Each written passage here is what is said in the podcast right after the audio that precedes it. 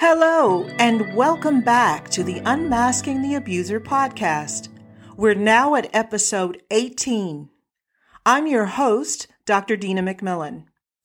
I'm a social psychologist, a relationship expert, and a domestic violence expert. I'm also the author of a book on abusers' early manipulation tactics called But He Says He Loves Me. Today's episode is named Secrets and Lies for reasons that are going to be obvious soon. And that's not all we'll discuss today. At the end of the last episode, I promised we'd talk about how to restart your life, even have a new relationship after you've been hurt. How do you rebuild your self confidence? And importantly, how do you avoid repeating your mistakes? That fits in well with something else I want to discuss today. I've mentioned before that I'm writing a follow up book to But He Says He Loves Me, adapted to fit the cultural norms of Black American women. I'm getting some invaluable help from University of Washington professor Carolyn M. West. The reason for the book is due to the extraordinarily high rates of serious domestic violence and intimate partner homicide experienced by Black women in America, the highest rates in the country. The risk for Black women is extreme, and yet not really centered in any of the movements and protests that have been the focus of so much recent publicity.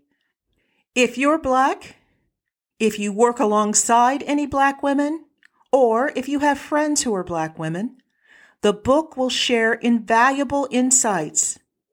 You know that old saying about walking a mile in someone else's shoes as a way to increase your empathy and your understanding? This book will help you do that. Like the original book, But He Says He Loves Me, this one will have two streams of information, one running down the left hand pages and the other running down the right. The left hand pages will offer some insights, key tips, further references, and important notes by Dr. West and myself. All of that will be linked and relevant to what you're reading on the right hand pages. The right hand pages will have a sliding doors style story about a young educated black woman named Tamika Taylor. She comes from a working class background in Philadelphia and worked hard to put herself through college.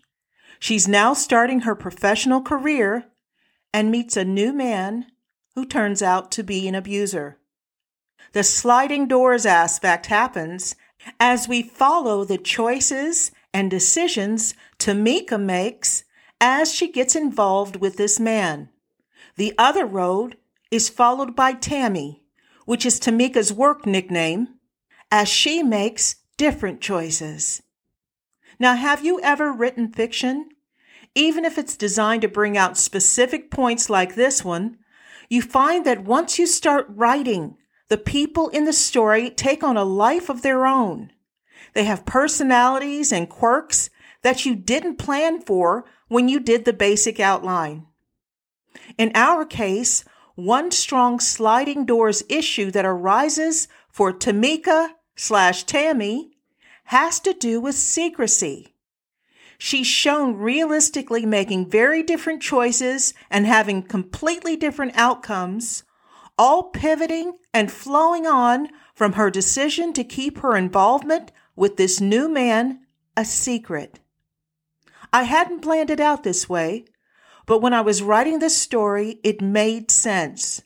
It's something I've seen and heard countless times from victims and survivors of abuse.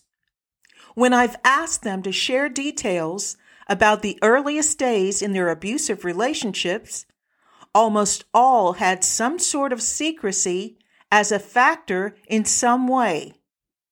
Sometimes they kept their entire relationship a secret. At other times, there were sexual behaviors being demanded by the abuser that made their victim uncomfortable, demeaned her, or even traumatized her so that she felt too ashamed to share the information of what was going on with anyone else. There were often factors in the abuser's background that he kept secret at first, and the victim kept secret when she found out either through circumstances or because the abuser revealed these things to her. In most cases, the victim then decides not to share this information with her nearest and dearest, sometimes at the strict instruction of the abuser. A lot of the factors that the abuser would hide includes things like criminal convictions, overwhelming amounts of debt, unemployment, a large number of failed committed relationships, and even a background of violence and intimate partner violence. Abusers often pass on information to their targets at the beginning of the relationship that they will claim is a secret. Like pedophiles do when they're grooming, abusers are fully aware that keeping secrets with someone builds and reinforces a strong bond. It makes their target feel special and trusted to be given these gems. It opens the target's heart and makes her feel closer and more protective of the abuser. Sharing a secret with someone can release pleasure hormones, the endorphins, dopamine, oxytocin, and serotonin, the same hormones that give people such a rush when they're having an affair. With an affair, these hormones flow due to the risk of getting caught, the shared furtive activities, the trust and closeness that are created by doing something or knowing something that other people don't. As you can imagine, these same factors exist in an abusive relationship when the victim isn't telling anyone what's really going on. In a strange way, secrecy can add to the sparkle and the pleasure of a relationship.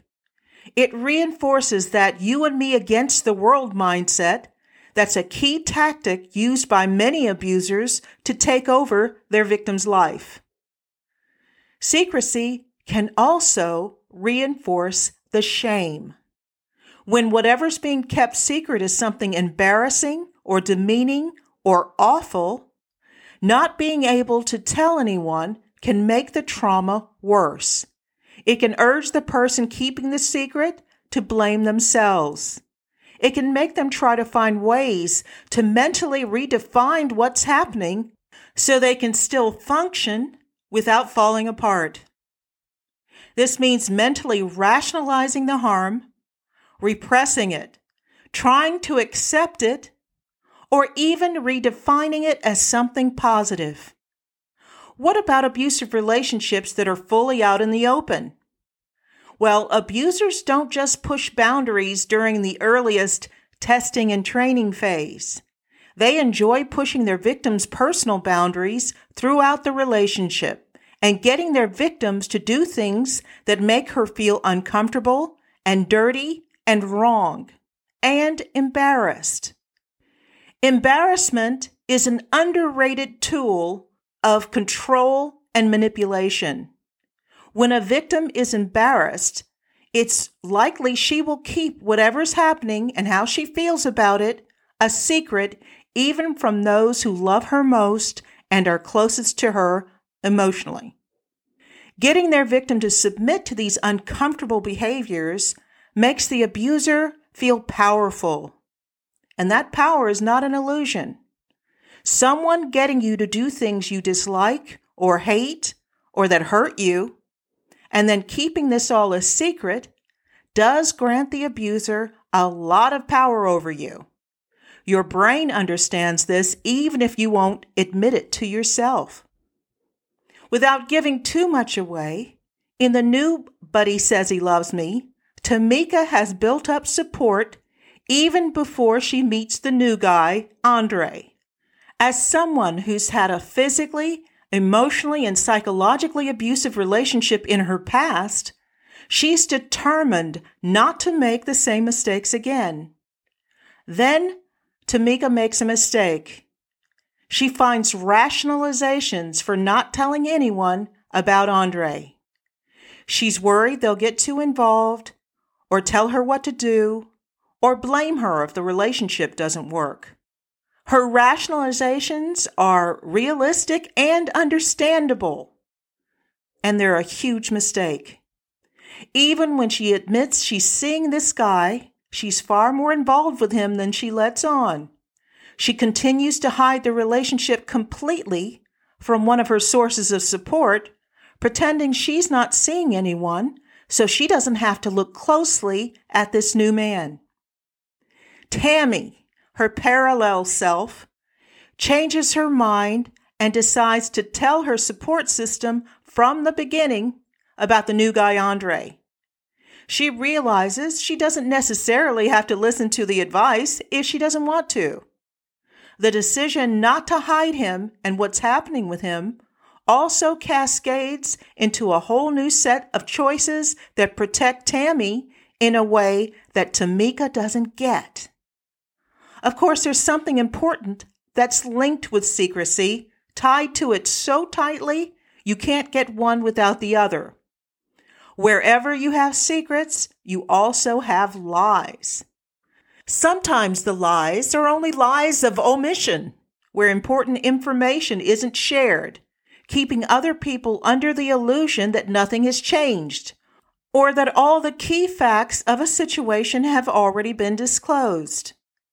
Soon, however, those lies of omission are followed by explicit lies, untruths or half truths, saying anything to avoid letting the cat out of the bag, or facing possible disapproval or other repercussions because of the behavior being kept secret.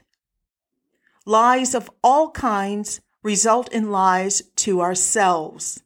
Have you ever told a lie so often that you begin to believe it?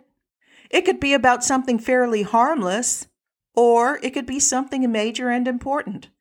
Either way, you've shaped a fiction around it that's so convincing you may even forget yourself that it isn't true. When we lie, though, whether outright or by omission, we build a protective boundary around it so we can keep from being punished for the lie. We avoid people who can get the truth out of us. We avoid situations where the lie may come to light. We don't look at or read anything that could show us the destructive consequences that may result from this deception. Soon, we become practiced at avoiding anything that makes us feel emotionally uncomfortable, not just the initial secret that started the process.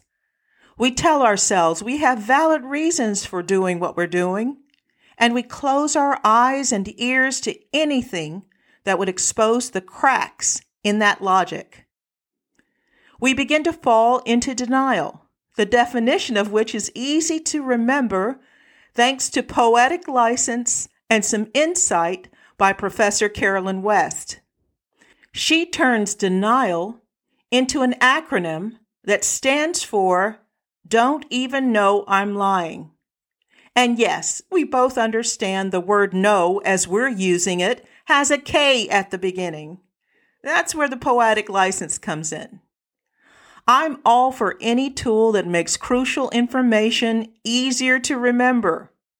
Denial is the process of deceiving ourselves about what we've done, what we intend to do, and the rightness of our actions. In the new version of But He Says He Loves Me, not revealing her relationship with Andre and allowing it to become far more serious without getting any feedback from other people leaves Tamika very vulnerable. Abusers of all colors, shapes, and sizes are intense and move quickly. These two things are their most reliable warning signs.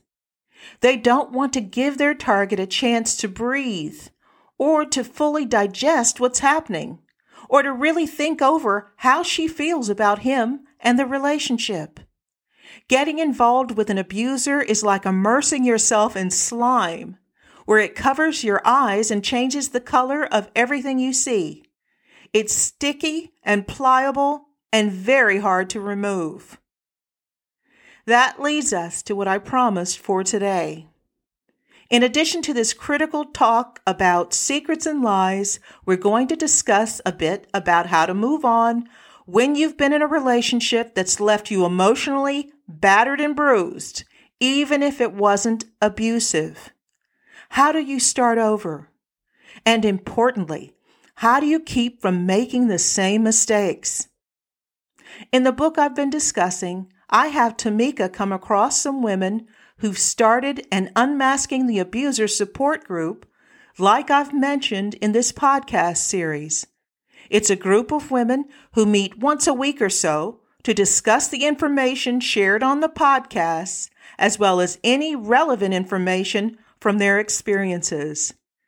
These Unmasking the Abuser support groups aren't intended to be a traditional survivors group where everyone in the group has been abused and participants get together to detail what they've gone through. There's certainly a place for groups like those, but this is different. An Unmasking the Abuser support group should have women of all ages and backgrounds. It should include women who've been abused, women who haven't been abused and never want to be, and women who are parents and want to protect their children. The discussions should center around the podcasts and the information shared in my books and workshops. They're about the specific strategies and tactics used by abusers. These groups are all about building your new superpower, making everyone in the group highly skilled in spotting abusers, whether they come across them romantically, professionally, or in their friendship groups. A few conditions here. In an unmasking the abuser support group, no one should be judged. Everyone still has final say on what they do about their personal situation, and any new potential romantic partner should be discussed as soon as you start seeing them. In addition, no one is allowed to order anyone else around, so there's no harm in fully sharing. The secrecy and lies that we were discussing in this podcast are to be avoided at all costs. When we're attracted to someone, objectivity becomes faulty. Our hormones and pheromones do a little dance, and our rational mind takes a back seat. Discussing any new person fully and honestly can help you stay alert to warning signs that you may otherwise overlook or undervalue when you're admiring his gorgeous smile or his witty comments.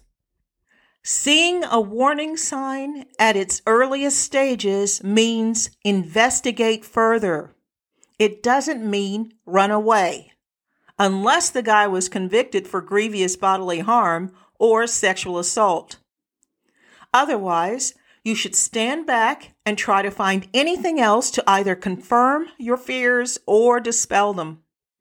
The other group members can help you come up with questions or situations you can suggest that won't put him off or make you seem too harsh.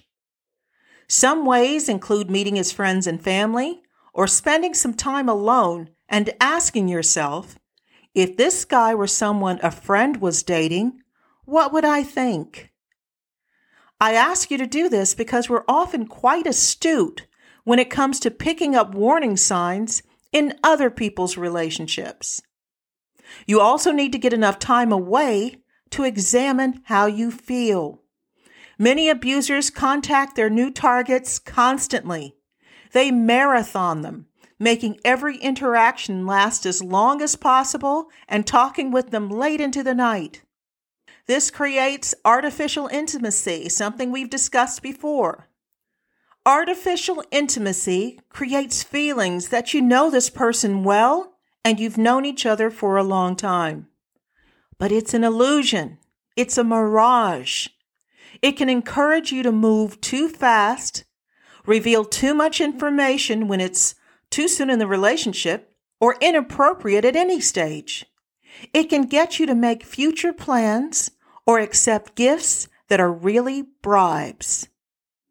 You need to take some time to turn off the phone, relax, and ask yourself how you feel about this guy.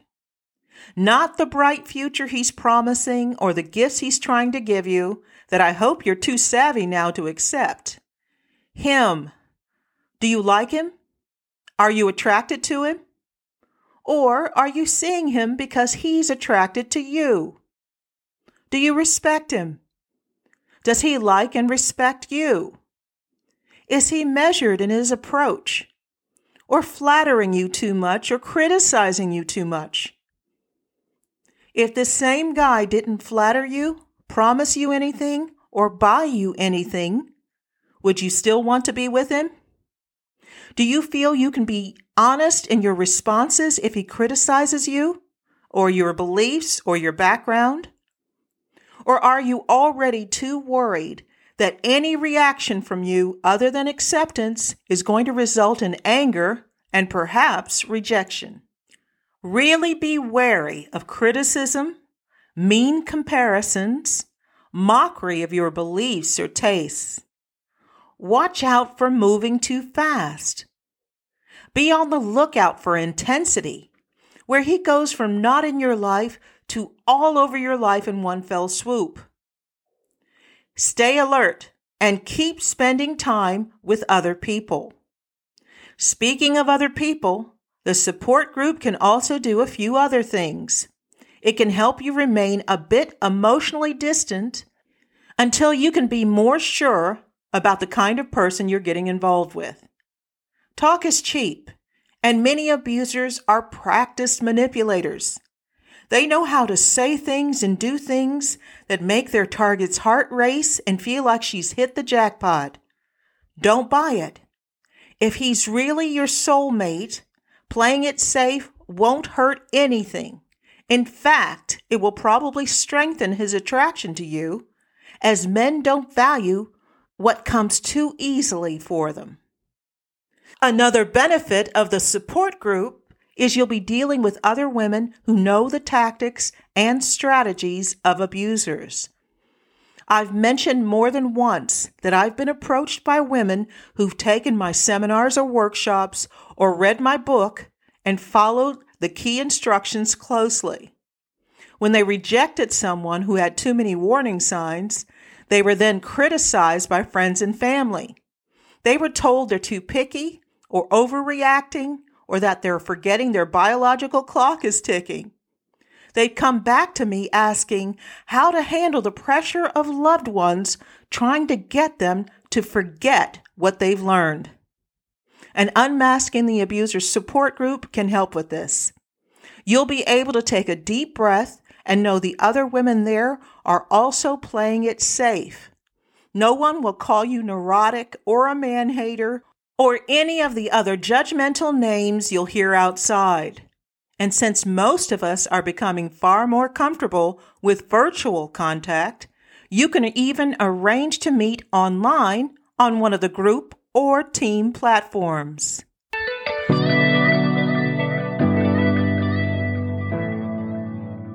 You're listening to the Unmasking the Abuser podcast with Dr. Dina McMillan. Now let's chat a little bit about how to get back into the romance game after you've been badly burnt. Let me give you a few tips. If you want to talk more about this, or if you have some suggestions that I'm not including, please contact me at unmaskingpodcast at gmail.com. That's unmaskingpodcast, all one word, at gmail.com. Here's my best short list of the best suggestions for getting confidently back into the romance game without repeating your mistakes. First, really consider what you did wrong in the past. This time, don't focus on his issues. This is all about you. If you have someone close to you who can give you honest answers, ask them too. What did you do that led to the problems? If you have issues that contributed to the problems, have you done any work to fix your issues? Second, honestly ask yourself, did you get emotionally involved too quickly? I repeatedly draw attention to this because it's key. No matter how attractive you find someone, keep your distance until you know what you're getting. That includes sexual behavior too. We don't get to choose when oxytocin, the bonding hormone, will flood our system. It can drive us to fall in love with someone who's completely a mismatch. Protect yourself by waiting. Third, don't be lonely. I admit that's a strange one, isn't it? But loneliness can be a big factor in becoming involved with the wrong person. Do whatever you can to build friendships and have social activities. You don't know many people you want to hang out with?